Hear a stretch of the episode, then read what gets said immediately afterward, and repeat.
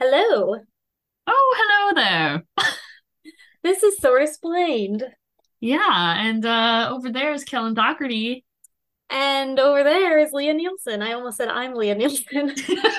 And I'm the captain now. Welcome to our podcast. This is episode, we're in the high 50s. Are we really? I mean, it's been years. Years of our, decades of our lives. Decades. No, not decades. I've known you for even a 55 thing a decade ago? Can you imagine the podcast coming out of like the early 2000s? Uh, for us, No, just if they existed. uh, if we met in middle school, Yeah, with a podcast together, what would that look like? bad. It'd just all be about NSYNC. Yeah. Yeah, I don't when I mean the first podcast I want to say was some kind of NPR thing and it was like It's gotta be. it was definitely like still like 2008 or something. Ira Glass just breathing through his nose hairs so Yeah. heavily. Just on iTunes when you had to buy it for like a dollar. yeah. I don't know what the first podcast was, really. I want to say it's This American Life, but I could definitely be wrong. I know that's one of the early ones. Well, so it was definitely a transition from radio Mhm. to like something that was recorded as radio and then like you could play back on iTunes or something like that. It had to be like that. yeah. Do you remember the first podcast you ever listened to? I honestly think it it was like semi recently, but I think it was the one about Adnan Syed in the like um what was it Serial? Yeah. That was the first one I ever listened to. Yeah, like 2016 or something. Yeah. Yeah, I remember listening to it in 2015 and being like, I what's a, I don't get what a podcast is. And then it was very interesting and I was like, okay. And then I didn't listen to anything for a while. Yeah. And I think I really got into it in like 2019. Yeah. I just got super in so I know someone who was like their the lawyer, like because it's Baltimore. So Mhm. I knew the lawyer that was his lawyer. Like I personally have a friend that is their child. so Yeah, Owen Mills Mall, right? Owings Mills, yeah. Owen's Mills. Owen Mills. Whenever I hear that, I always think of cereal. And my mom will always talk about that mall because It's a great mall. It's like a, it's like almost the Mall of America. It's amazing. I love a good mall. I mean, I should hate it, but I like it because it malls are very campy and ridiculous, and they're not trying to be cool. They're just like, this is what it is. And I appreciate that. Yeah. Well, this episode today is it's not that much of a downer. I mean, it's not gonna be a lighthearted romp. Okay. Um, But I think I've done darker episodes. Like while I was writing this, I was like, mm, this is bad, but like it's not my bad. cannibalism episode, so I feel like, you know, Okay, so we're a step above cannibalism. yeah. But we're not doing that much better. Okay, damn. Kelin, like all of your episodes are dark. Yeah, I'm trying to think of like what episodes I have that don't involve death. It's like goop. yeah, even that. I'm like, well, this episode today, Leah, um, Yeah. it's got it's got it all. It's a doozy. It's got token systems, uh, child labor, cellar fires, respiratory disease, murder, warfare, all the good stuff. Okay. When I heard tokens, I was like, it's about Chuck E. Cheese. when you kept going, and I was like, I'm not sure this is still about Chuck E. Cheese. That would be But I'm so not. dark if it was about Chuck E. Cheese. I'm not totally unsure. Murder. I mean, child labor, I believe labor. it. Cellar fire, sure. Respiratory disease, definitely. Murder, I'm sure someone's been murdered in a Chuck E. Cheese. Oh, for sure. Chuck E. Cheese would be honestly a great one. Yeah. And I mean, capitalist warfare, I would say Chuck E. Cheese has done that. They've Been really, battling. Yeah. yeah, they are at the top of their game. Although I did hear that they are very bankrupt and like want to close down, but Oh. somehow are still operating. Oh, yeah, it's like the kind of sort of the blockbuster. Like I feel like it's gonna there's gonna be like one left in Yeah. five years. Yeah, I've only been to a Chuck E. Cheese once and I cried the whole time. What? I was way too over. I was like, what is this? This is terrifying. Why are these mice singing to me? I I did not like it. You don't It like Charles Entertainment Cheese? I full name. the main memory I have from a Chuck E. I did go like quite a few times as a child, but the main memory I have has nothing to do with Chuck E. Cheese. I was at like a birthday party or something, and some random man did that like uh like got your thumb like it looks like his thumb was detaching Mhm. kind of hand trick.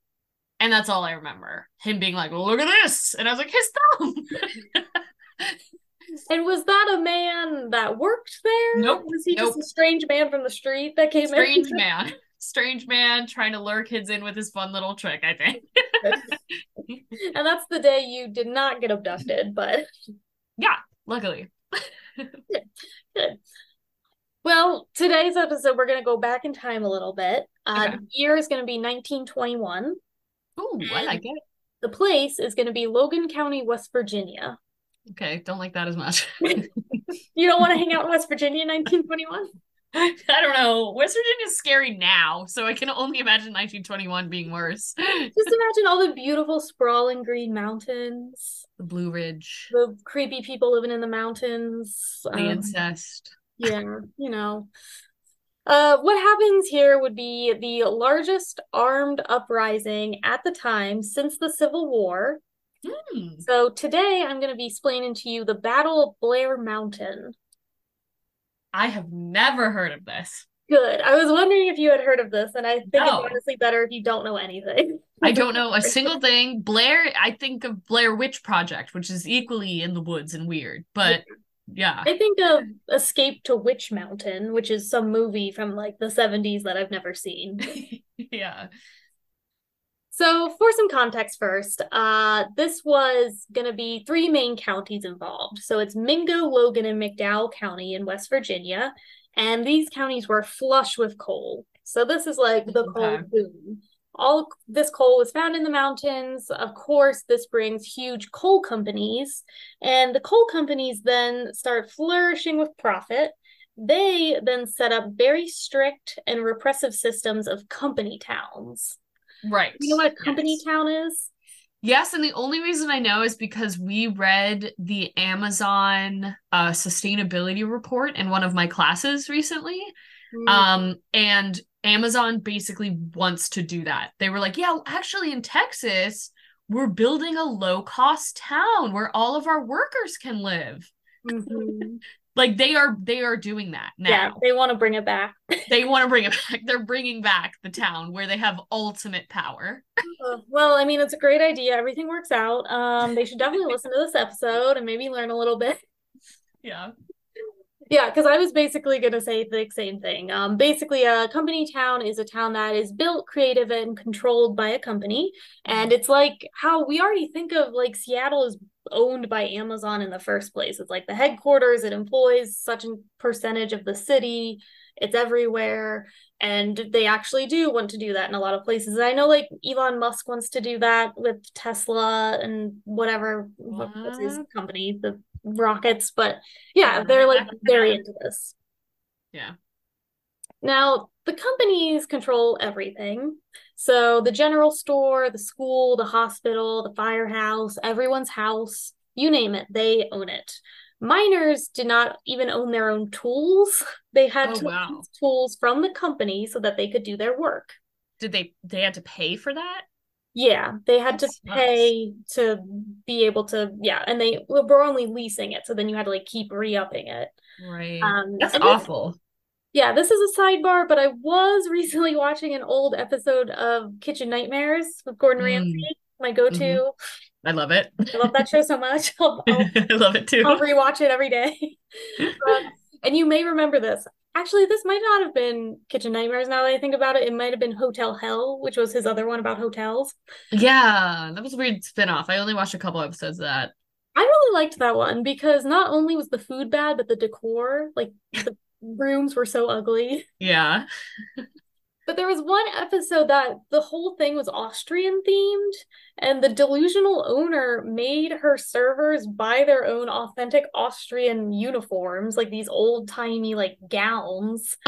and they had to like you know spend hundreds of dollars on them because they're what? like you know you can't just buy that at walmart and her whole thing was like well they'll get years of use out of them as long as they stay with us so like this is great for you and gordon ramsay is like no you have to buy their mm. uniforms you crazy so That's horrible yeah it still happens it's like places are still like, yeah, you have to buy your uniform, or they'll give you like two shirts, and they're like, if you want a third shirt, it's like twenty dollars, and it's like, yeah. just give me a shirt. What are you talking about? You pay me yeah. minimum wage. well, I also think about hairdressers have to rent their space, yeah, for their hairdressing. You know, like it's not it's not like you work for the company and then you get that seat that the yeah, person money. sits in. You have to rent their chair too. Yeah. Weird yeah, so the coal miners, I mean, they're paid extremely low wages. Oftentimes they're underpaid, exploited for extra hours. Uh, there were a lot of cases of like physical beatings if you don't meet your quota, stuff like that. You're not treated very well, um, yeah. shockingly. And even the low wages, uh, they didn't come in the form of American currency. So okay. basically, Oh, right. Tokens. yeah. So basically, they were paid in something called scrip, which is just script without the T. Um, it's just creative word that they made up. Um, and it's basically a token that you could use at places like the general store to buy food. So imagine you were paid in Chuck E. Cheese tokens instead of money. What a world. That'd be fine if all you ever aspired for was to like buy a giant stuffed animal, but otherwise people kind of like having the freedom to buy whatever they can with money that is accepted all over the country. Right. so, since the company does own your house in the company town, if you lose your job or you're laid off, guess what? You're mm-hmm. evicted pretty quickly. And if you are paid in a currency that only holds value in the town that you live in, you can imagine it really limits your options. It's not like you can just be like, oh, okay, I'm just going to get up and move to Pennsylvania. Because guess what? You have just a pocket full of script. No one cares about that in Pennsylvania. Yeah. They'll just laugh at you. Well, also, was there any sort of like exchange rate, or was it like one script equals one dollar? I don't even know if yeah there was a specific exchange rate. I mean, I'm sure yeah. there was something, but it was basically like, yep, end of the day, here's like five script tokens for you. Get out of here. See you That's crazy. Yeah, and also in regards to the script, you could uh, buy things on a credit system at the general store. So if you needed milk for your kids, you just put it on your credit with the account you had, and that money would come out of the upcoming paycheck. So sometimes a miner would get to payday and everything's already gone because they already spent it. Because you needed to feed your family, you dummy. Oh my gosh, yeah. So it's not even like you're working for payday, you're just like working to survive the next week. It's right. Bananas. And sometimes the coal company would actually make more money at the general store than the actual damn coal that was being mined was making, which is insane because they were making a lot of money in the mines. But in the general store, it's like, you know, shopping for groceries at the airport. Like everything was way more expensive. And it's like, why is this bag of Chex Mix $7? Like, because we can make the price whatever we want to because right you can't do anything about it. Ultimate like power, yeah. And a Gatorade is eight dollars for some reason. You're like, well, I'm gonna yeah. be dehydrated, so yeah, here I am. Which I don't know how much you've ever spent at an airport, but I, I it's more like I would say concerts and like stadiums. Like I've definitely spent like fourteen dollars on a beer. Yeah. It's just like absolutely absurd. yeah, I remember we had like a work thing at a Rockies game and they gave us like $20 for food and I bought like a beer and they were like, okay, so you have like, yeah, like four dollars left. And I was like, yeah, oh like, what? for a Coors Light? yeah, exactly. And it's like not good beer. it's just like terrible. Where it's like, yeah, that would be less than a dollar if you were anywhere else. yeah. So imagine having to buy all of your groceries and food provisions at that price. Yeah. Just insane. And besides the weird Dave and Buster's esque economy going on here, yeah, there's damn. Also- I I have some Dave and Buster's points. Shoot, I gotta go use them. gotta go use. it's like that Always Sunny episode where they try to make their economy like Dave at the bar. They're like, I don't understand how it's working. yeah. Damn, Always Sunny's so good. I gotta like keep rewatching it. It's so good. it never gets old. I can watch it all day. Yeah. That and Kitchen Nightmares. Also very good. I recently watched a YouTube thing about like what's your guilty pleasure show? And uh someone brought up the amazing race. And I was like, damn, I should try to watch that. Like early, like mid mid 2000s amazing race was like apparently on point. I don't think I've ever watched an episode of it. I never have either. But like I've only I've heard of it, obviously. Yeah. So I'm like maybe I should check it out, see what the hype's about. Yeah. Or what the older hype is about. Yeah. it's not like very hyped right now. Yeah. Everybody's watching it. yeah. Well, there's also a lot of fun social control in company towns.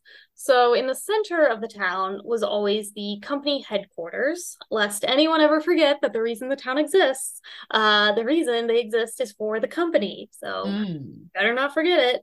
Um, you probably won't because there's signs everywhere.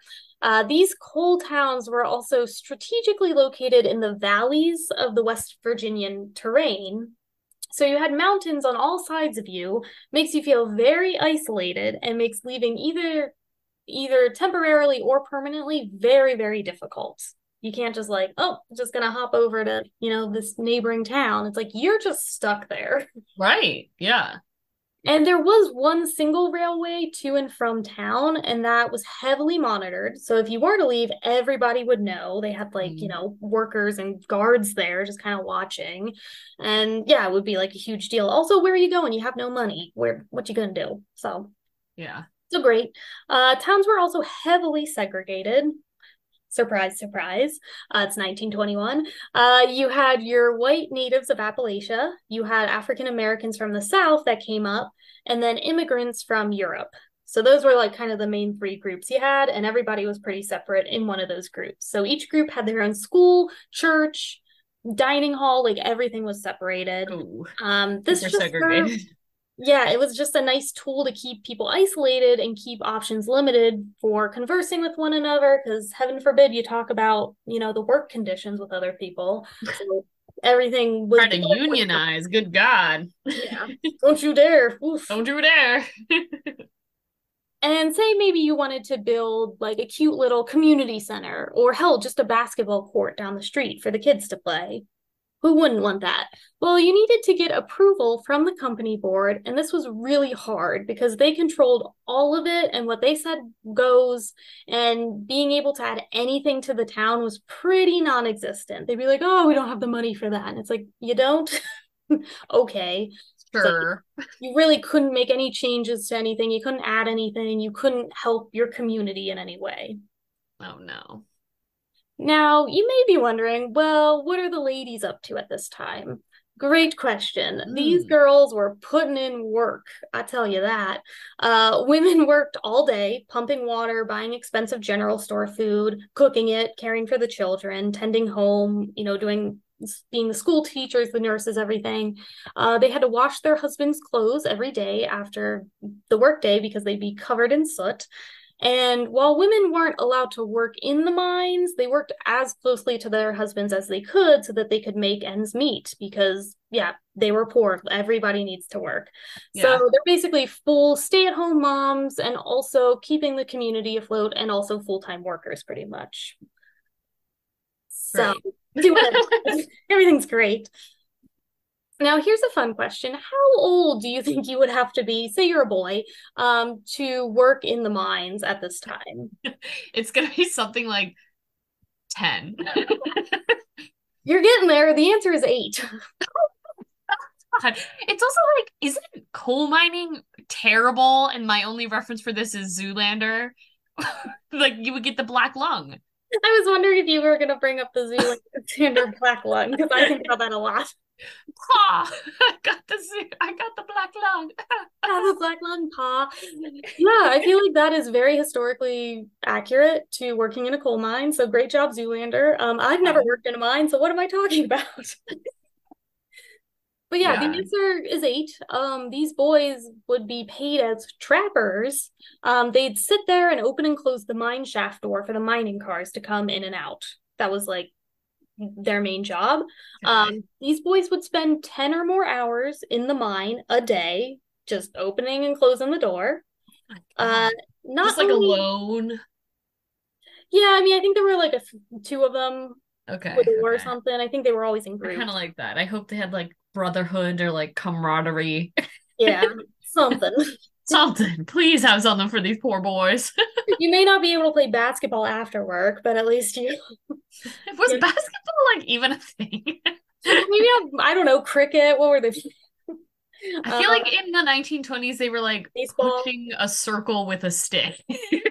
Do you know what I'm talking about? I feel like that's like early 1800s. Oh, okay. Okay, my time period's off. like pioneer women. Yeah. turning butter. Yeah. That was their like sport. Yeah. butter turning. So not only were these boys not being educated because you're not going to school if you're working 10 hours a day. Uh, they were extremely underdeveloped, both physically and intellectually, and many became anemic and oh.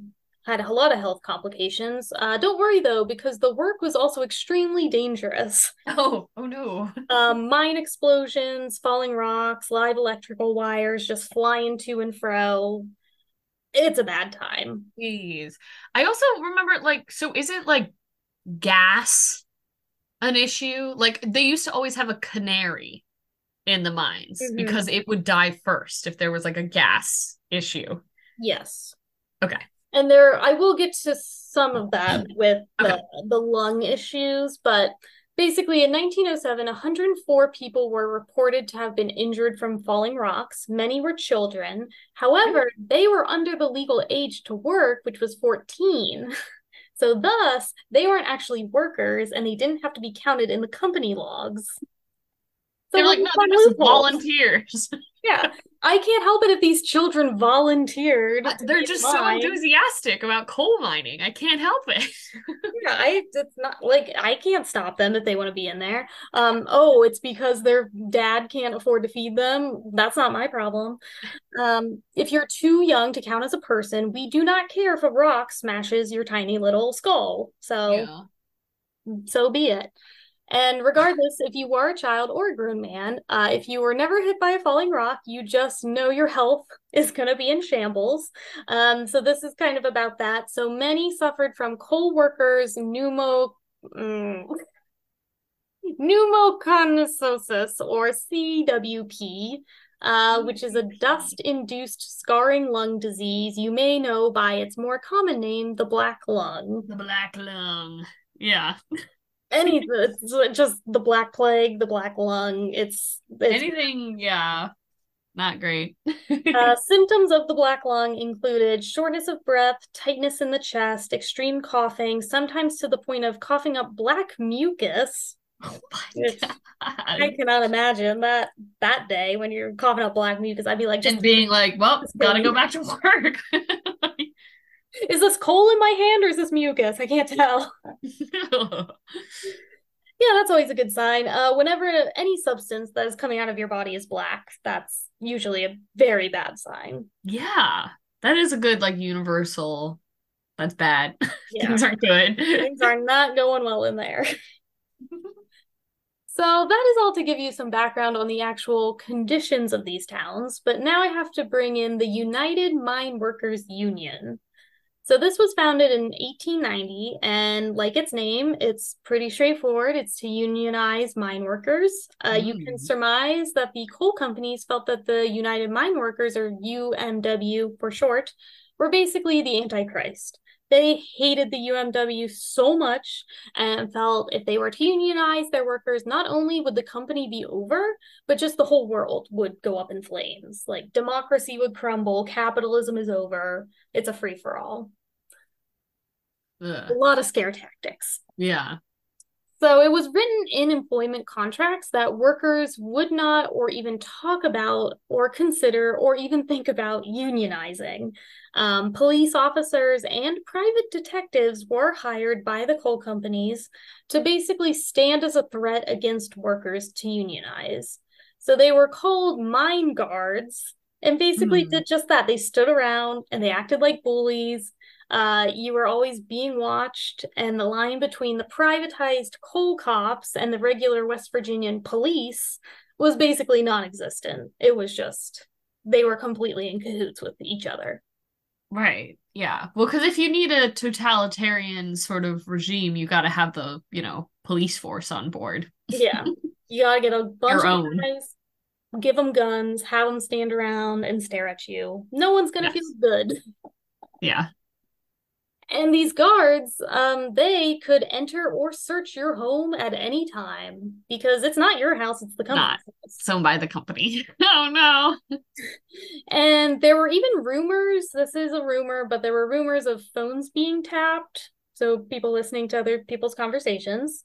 And oh, if you did get evicted, say the guards thought you wanted to unionize, whether that was real or true or false, uh, they could kick you and your family out. And you wouldn't get kicked out by just having a notice on your door. They'd be armed guards there to escort you out, throw out your belongings. Um, sometimes they would put your belongings in the street and set them on fire. Uh, then you'd be put oh. in a oh. tent. And then things only get worse. Jeez after you're in a tent in West Virginia in the winter with your three children and a spouse, uh, basically you're kind of left to fend for yourself. There were multiple cases, even of people saying staying in tents and armored trains running through the colony, spraying tents with machine gun fire. What? So, who doesn't want to be shot at while you're living in a tent in the first place? Oh my god. yeah. Crazy. So, and one time things got particularly horrifying was back in 1914 in Ludlow County, Colorado. Um, so we're going back and we're going to a different area, but basically yeah. it was a similar situation. Colorado was having their own strikes due to the deplorable conditions of their company town, and the miners were already evicted and camped out in their tents. So the bar was already very low. It was like we're already being beaten up pretty bad. And lo and behold, the Colorado National Guard machine gunned and set fire to the tents. And then a group of miners and their families fled to hide in a nearby mining cellar. However, after they were in the cellar, a tent was set on fire on top of the cellar door, and the cellar was filled with smoke five miners, two miners' wives, and 12 children died, mostly of suffocation. Oh my God. How can they do this? and throughout the entire dispute, 75 people died in total. Wow. That's yeah. a lot. Yeah. It's just like a warfare battle, but what you're fighting is the American civilian workers. right. Just because they're not doing exactly what you want them to do, which is like barely survive. yeah. You don't want to be exploited until the day you die. I'm going to shoot you in a tent. Exactly. Like, okay. I'm going to suffocate your children. Yeah. Like, what the fuck? But even with all of this, somehow workers still fought to unionize. And the women and wives, they helped a lot with this. They, in secret, got word around, and the UMW had its presence very well known in these company towns in West Virginia. Ooh, yeah, that had to be like whispers. Mm-hmm. Like and espionage. One, one notable woman who was a big effort in unionization was Mary G. Harris Jones, uh, but everyone called her by her nickname, which was uh, Mother Jones. And Mother Jones was an Irish born school teacher and dressmaker turned union organizer and activist. Uh, it's quite sad. Her husband and all four of her children died of yellow fever in 1867. Oh wow. Yeah. I read a book about yellow fever. Yeah, it was bad. yeah, that'll just that just took everybody out. So yeah, she's like left to her own devices. Her dress shop was destroyed in the Great Chicago Fire in 1871. Mm. So this lady, I mean, she lost everything. She had nothing left to lose. So she was like, let's strike. I don't even give a shit. Like, yeah. So she first starts her activism leading marches against child labor in mines and silk mills, and then moves on to just coal mines as a whole. She became known as the most dangerous woman in America. Because Okay. again, she didn't want children to die in mines. So they're like, oh, that's dangerous. So woman. dangerous. She's What a radical. She's gonna ruin the fabric of American society because God forbid. Just child labor. She wants people to be paid for their labor. I don't I don't get it. When was child labor like illegalized? Made illegal? Like I. I want to say the 30s? It has to be before the 40s. I want to say it's before the 40s. I would say during like 30s, Depression. Depression Dust Bowl era. They were like everybody get to work and then and then we went to war and then that took a whole thing. Yeah. Crazy. Yeah. Yeah, we we got kids out of factories, I want to say by like 20s, 30s. Yeah. So good. And hey, another fun anecdote, they're trying to bring back uh children in the workforce way more heavily because they want to like lower the age for like fast food workers to be like 15 or something. I did see they're trying to lower it to like 14 and they there's a different pay rate that they can pay people under 18 and it's like half the minimum wage. Oh God. it's so awful. So bleak. it's awful. Yeah, if I went to like a KFC at like 11 o'clock at night and a 14 year old is working there, I'm like, wha- no, I'll lose my mind. Yeah. So things all come to a head in Mingo County on May 19th, 1920. So, quote, members of the Baldwin Felts Detective Agency arrived in the town of Matewan to evict union miners from houses owned by the Stone Mountain Coal Company. After catching wind of the def- detectives' activities, Matewan Mayor Cabell Testerman and a pro union sheriff named Sid Hartfield raised a small posse and confronted them near the local train station. Okay. Basically, you just have these detectives, they were with the sheriff, they're with the pro union guys. Everybody's kind of combined to kind of catch wind of these people trying to unionize. Hmm, okay. Things kicked off as they usually do with a verbal argument that quickly escalated to a gunfight. Ooh, okay. At the end of the shootout, seven detective agents were dead, two miners, and the mayor all died. Everybody goes down. This would go on to be called the Matewan Massacre. Whoa. Yeah, so you know, you just have men arguing, guns? and then everybody's dead because everybody's got guns. Yeah, but how did everyone have guns?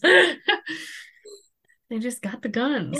I mean, all the police and all the guards and company people have guns because they're scared of the miners, and the miners are like, well, we gotta pick up guns because they have guns. So it's just like They figured it out. Yeah.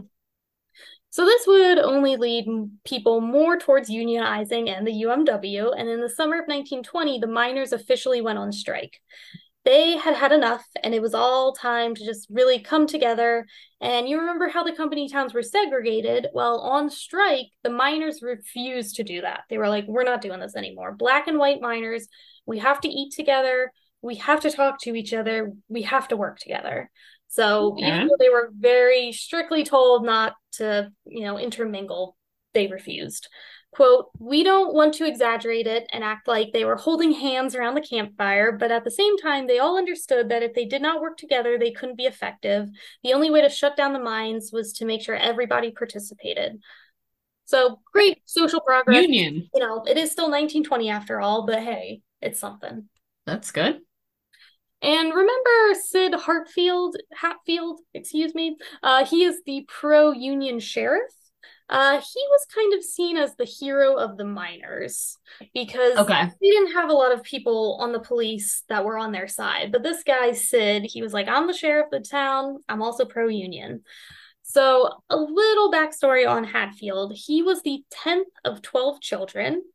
Mm. Grew up working on a farm, then worked as a blacksmith and a miner. He had gold caps in his teeth and was nicknamed Smiling Sid, which was. Whoa. Uh, When he was appointed police chief in 1919, many of the old conservative folks were taking back because they saw him as this rough and tumble maverick guy and not your typical authority figure. And because he grew up mining and probably for a lot of other reasons, he was very pro labor. Okay. Cool guy. Um, Sid went on trial for the Matewan massacre and became very well known for it. Um, ultimately, he and the other men involved were all acquitted, uh, but it did serve as a huge blow to the union, uh, just because it was a lot of fees, legal fees they had to pay, bad publicity, stuff like that. Yeah. But anyway, August 1st of 1921, so we're fast forwarding here, Hatfield now has to travel to McDowell County to stand trial on charges of blowing up a coal tipple. And a tipple is some kind of structure to pull stuff out of the mine. I don't, know. Tipple? A tipple. Tipple? A tipple nipple. Rhymes with nipple? Yeah. So they're like, "Oh, you blew up this thing. you are being charged for it." He's like, "Whatever. I don't even know if he actually did it or not. Whatever. That part isn't really too important uh, because he was accompanied with his friend Ed Chambers and their wives. As they were walking up to the courthouse, Baldwin Felts agents surrounded them and opened fire. Uh oh. Hatfield was killed instantly, and Chambers wow. was shot and he rolled down the stairs of the courthouse. And then an agent walked wow. up and shot him right in the back of the head, this time dead. Wow. That's like dramatic. It's like a movie. yeah, it's like The Godfather, you know, assassin. Rolls down the stairs. mm-hmm. Now, you may be wondering, well, hell, excuse me. This happened the last episode when I was losing my voice and I was like, oh God, I got it. Okay, we got it.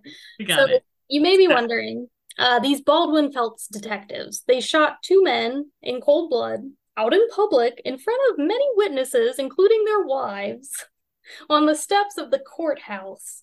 Certainly, they'd be having their own trial for murder, right? Right. No, actually, uh, no one was ever convicted for that. The men claimed they were shooting in self defense. Okay. And everybody apparently was just like, okay. Well, we have to agree with that. Insane. Um, the bullet marks are still visible in the steps of the courthouse to this day. Ooh, that's cool. That's cool part of it.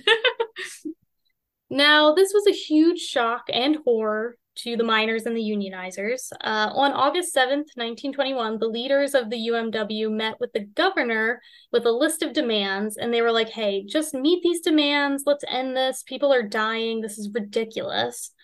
But the governor, of course, is like, no, we're not doing that. So the UMW decides on a march for the three counties. Mother Jones actually called on the mar- miners not to march. She was really fearing a bloodbath. And many accused this hardened, tough lady of losing her nerve and going soft. Um, she was just a realist. Um, yeah, she just was like, I don't want you guys to die. Yeah. Um, but that didn't stop them. They were like, we're we're doing this. So four days later, thirteen thousand workers were marching. Ooh, a, that's a big. That's word got around. A lot of them, yeah. And a Chesapeake and Ohio freight train was commandeered for the efforts to transport protesters. Many protesters wore a red handkerchief around their necks so they could distinguish each other in the dense forest, and that gave them the nickname the Redneck Army. Ah. Now, I always thought the term redneck was from blue collar white workers getting their necks sunburnt because of working outside all day. Yes, yeah.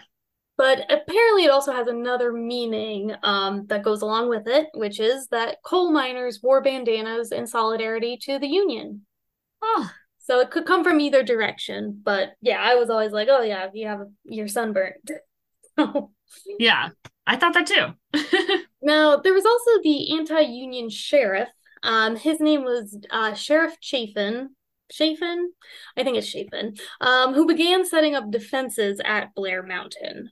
Now, this guy, to give you a little backstory on Don Chafin, after becoming sheriff, he was regarded as the boss, the czar, and Logan County's best known citizen. So bizarre. That's not great. yeah, you know, you know how Mother Jones was the most dangerous woman in America because she didn't want children to die in mines. This guy is the best known citizen. So just bizarre. yeah, the best who doesn't want to live in a town where the local sheriff is thought of as a czar? That's not troubling at all either. So that's great. Uh, Chafin loved to take bribes. Uh, while the exact number is unknown, it's estimated he took about fifty thousand dollars in bribes a year while uh, while he was sheriff. So you know, fifty thousand dollars in nineteen twenty is yeah. seven hundred fifty thousand dollars today. Holy shit! yeah. It's also estimated that this dude's net worth in 1921 was $350,000, mm-hmm. which in mm-hmm. today's money is, so do you want to guess how much it is? I'm going to say it is 1.8 million. Uh, a little off. It's a little over 6 million. Oh, geez. Okay. so insane compared to, I mean, what people are making in the mines. I mean, which is nothing because you're just making tokens, but still. And then you have this man making six million dollars. Right. Jesus. Yeah, and Chafin was always out for the UMW. He had previously orchestrated raids on protesting towns, and two years prior, in 1919, he drunkenly marched right into the UMW headquarters, brandished a revolver, and started threatening people. Oh. you know, as the sheriff does. The 20s sounds pretty wild. yeah. I'm assuming he had one of those long trench coats that they were always wearing in the 20s, yeah, yeah. top hat. Uh, the vice president of the union shot him and was acquitted on grounds of self defense. uh, shot. yeah. And Chafin, I mean, he was only injured. He got shot in the shoulder. The union VP didn't feel bad either. He's like, What? That's what happens when you march in somewhere brandishing a gun and sticking it in my face and you're drunk. I shot you in the shoulder. I shot you. what happens? Now, for Chafin, quote, he was supported financially by the Logan County Coal Operators Association, creating the nation's largest private armed force of nearly 2,000. Though another source mm-hmm. I found did say 3,000, so I'm not sure exactly. Some of the numbers coming up are going to be pretty iffy. Um, the main point is that Chafin got the police, deputies, just local militiamen who wanted to fight. And I mean, anyone he could. Just like, hey, do you want to fight these coal miners? Do you have a gun? come on down. Good, let's go. let's get it going. And it's such an insane idea to hire the police to fight people for you. like, Leah, I have an issue with you. I paid a cop 50 bucks. He'll be over to your house shortly. So just Great. know. this is how things are gonna go. He's a contractor, and it's like you know, wag. You need a dog walker to come over. You just send a cop over, and they'll mess you up not like the mob at all. Now, Chafin and the mining companies called these men mine guards or hired detectives. The miners had a different word for them, and that was just thugs, which is honestly much more accurate. If there's ever a description for a thug, I think it would be that um, in the most general sense. So the pro- protesters get there by August 25th. And this lasts uh, day of this battle, basically, Warren G. Harding is threatening to send in the troops. Um, he is like, this was not going to stop. We got to do something. There's, of course, your regular gunfire, there's gunfights, but Chafin hired private planes to fly over and drop homemade pipe bombs loaded with nuts and bolts for shrapnel. Huh. So, you know, just generally war tactics on these miners that are protesting. Uh, luckily, these bombs didn't inflict any casualties. They just, they weren't very good pipe bombs, I guess. You didn't do a great job engineering those. Yeah, geez. but I can only imagine it's still very stressful if you have nuts and bolts flying around your face. You're like, I just wanted to be paid more. yeah. Uh, that's it's crazy how violent everything is. Mm-hmm. Uh, Chafin had trenches constructed and poison gas and also bombs that were left over from World War One. that were used. And they know this because one of the bombs didn't go off and it was later used as evidence at trial. Um, they were like, yeah, this is distinctly from the World War we were in, um, and you were using it on American civilians. Uh, they also got Army bombers to act as air- aerial surveillance. Huh. So again, this is not a war story, but yet definitely sounds like kind of though. yeah. Now the way I picture it is like all quiet on the Western Front because we are so fresh out of World War One. Everyone is like, "Oh, we can fight just like we did years ago, fellas. Get in the trench." Because like that's all they were doing. I feel like in World War One is just being in the trenches. But then yeah. how insane it is because it's not Germany versus Russia, it's American wor- workers versus their bosses. And it's not until September 2nd that the federal troops do arrive from uh, President Harding, about 2,100 of them. Uh, many of the miners were veterans themselves, so they refused to open gunfire on these guys. They were pretty Ooh, okay. okay just laying down their guns. They're like, okay, you know what? It's over. The federal troops, the military's in. Uh, the way they saw it was at least they weren't laying their guns down for the sheriff. They were laying it down for the military. Right. And so the miners, they start heading home. Uh, they hide their rifles and handguns in the woods, fearing jail and confiscation. And it was estimated that a million rounds were fired during the whole battle. So days of just wow, just shooting. And the actual number has never been truly confirmed. Uh, it ranges from 20 to 100, which is frustrating because that's a big difference. Um, say some say it's more like 30 on Chafin's side and then 50 to 100 on the miners side. But again, that's murky. Mm. Um, but definitely more miners died. Um, I mean, there were just more miners in general anyway. And they also didn't have pipe bombs, so yeah, yeah. aerial surveillance. Quote, after the battle, 985 miners were indicted for murder, conspiracy to commit murder, accessory to murder, and treason against the state of West Virginia. Though some were acquitted by sympathetic juries, others were imprisoned for years. The last was paroled oh. in 1925. At that trial, the unexpected or the unexploded bomb was used as evidence of the government and company's brutality, and he was acquitted. Hmm. Okay. So, you know, some some good some people went to jail you know it, it happened. Uh you're probably wondering well who the heck really won then? Um yeah. it was just like a ceasefire once the military showed up. And you know i wish i could say this caused the coal mining company to have a heart. Just like ebenezer scrooge they finally understood empathy and were awarded a christmas turkey. Uh but alas that is not the case. Uh that this was an overwhelming victory for the mining companies UMW membership fell from 50,000 to just 10,000. All the legal fees from the trial, I mean, it just dried up all the funds and it just deterred unionizers from future action or fighting.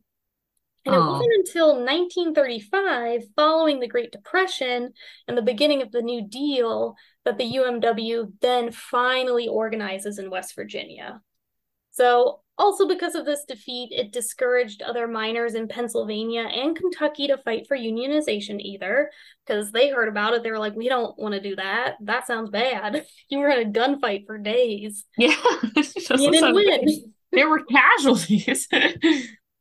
But in the long term, it did raise a lot of awareness on organizational abuses or unionization tactics and confrontations. And by 1935, things were really looking up, and it led the way for future unions and workers' rights in general. So okay. it took a while, didn't happen right away.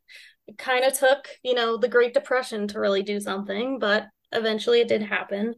And, quote, Blair Mountain teaches us that we have to stand together if we're going to win. The miners took great risks and banded together collectively, overcoming barriers of race and ethnicity to shine a light on these dramatic examples of exploitation. And that is the Battle of Blair Mountain. Okay. All right. Kind of, I mean, like, not to be rude, but kind of anticlimactic. it's like, yeah, they battled for days, but like they didn't really win. They kind of did later. later, but not not at yeah, not at the time. Kind of a big Yeah. defeat. That sucks. Like that's just so crushing of where it's just like capitalism wins again. Mhm. Yep. And it wasn't that, you know, the union didn't eventually win because, you know, everyone was like, oh my God, we need to treat each other better. We need to give people better working rights. It was just like, oh, like the economy is busted. We can't do company towns anymore because we have no money. And this New Deal shit is getting in our way, so we gotta stop. Yeah. It's like, great. It never just stops because people see the error of their ways. Right. So yeah, Wow. really excited to join a company town, hoping I get drafted. It's new. It's coming. It's up and coming now. So Oh God, it's like what? This wasn't that long ago. It was a hundred No. years ago, but it was great. Like my professor was like, "Yeah, so that's alarming that they're like talking about building a town." And it's also because like yeah, housing prices are out of fucking control right now. Mm-hmm. If you work for Amazon, it does kind of make sense to go like buy a cheap-ish house there. you know, it's scary because the incentives are like it makes sense. yeah, because people can't afford to live otherwise, so you put them in a hard spot, and they're gonna have to go with it. Right? I mean, it's like when you go to college, you live in a dorm room, it's super fun, you're around all your friends, just like that, being an adult. Except you're Yeah. your wife or husband and your children, and you're all in a dorm room, but Yeah, it's like a fun community spot, but it's also like you don't entirely own your home. And if you lose your job, you lose your home too. like Yeah. automatically. That's not good. it's like all your eggs in one basket. yeah. The stress I would have if every day I went to work was like, I get fired today, I'm losing my house. Like, because it's one Yeah. thing, like, yeah, you lose your job, you lose your income, you could lose your house, but it's another to be like, no, immediately you lose your house. Like, it is not yours anymore because the company still owns most of it. yeah. and any money you have isn't actual American currency, which is, I think, the most insane part of this story to me. Just Yeah, the logistics. I'm like, that is Grip. insane. Yeah, that's really insane that that like even could be a thing. yeah, that You know? you could get people to be willing to do that. I mean, they had to have been coming from the worst kind. I mean, there's just no other opportunities. There's not a lot of great job infrastructure in West Virginia ever. So Yeah, great. Crazy. Well, just a maybe just- reminder that your boss would rather you die sometimes than uh, give you more money. Sometimes they'd rather shoot you out of a train and light Yep. your shit on fire. like literally kill you. Rather than give you a raise. Yeah, they would rather drop uh artillery from the World War onto you. Yeah, that is wild how violent it was. Yeah. And the fact that they have the ability to get multiple airplanes in the 20s, like that wasn't you you couldn't just get a plane easily. Yeah. Yeah, well, that was cool. History 101. Didn't learn that in school, I tell you that. Yeah. No, no one talked about that. I mean, I remember learning like, yeah, being a coal miner is hard. I mean, there's still coal miners, obviously, and it's still Yeah. very hard work. And I remember learning, like, yeah, child labor is bad.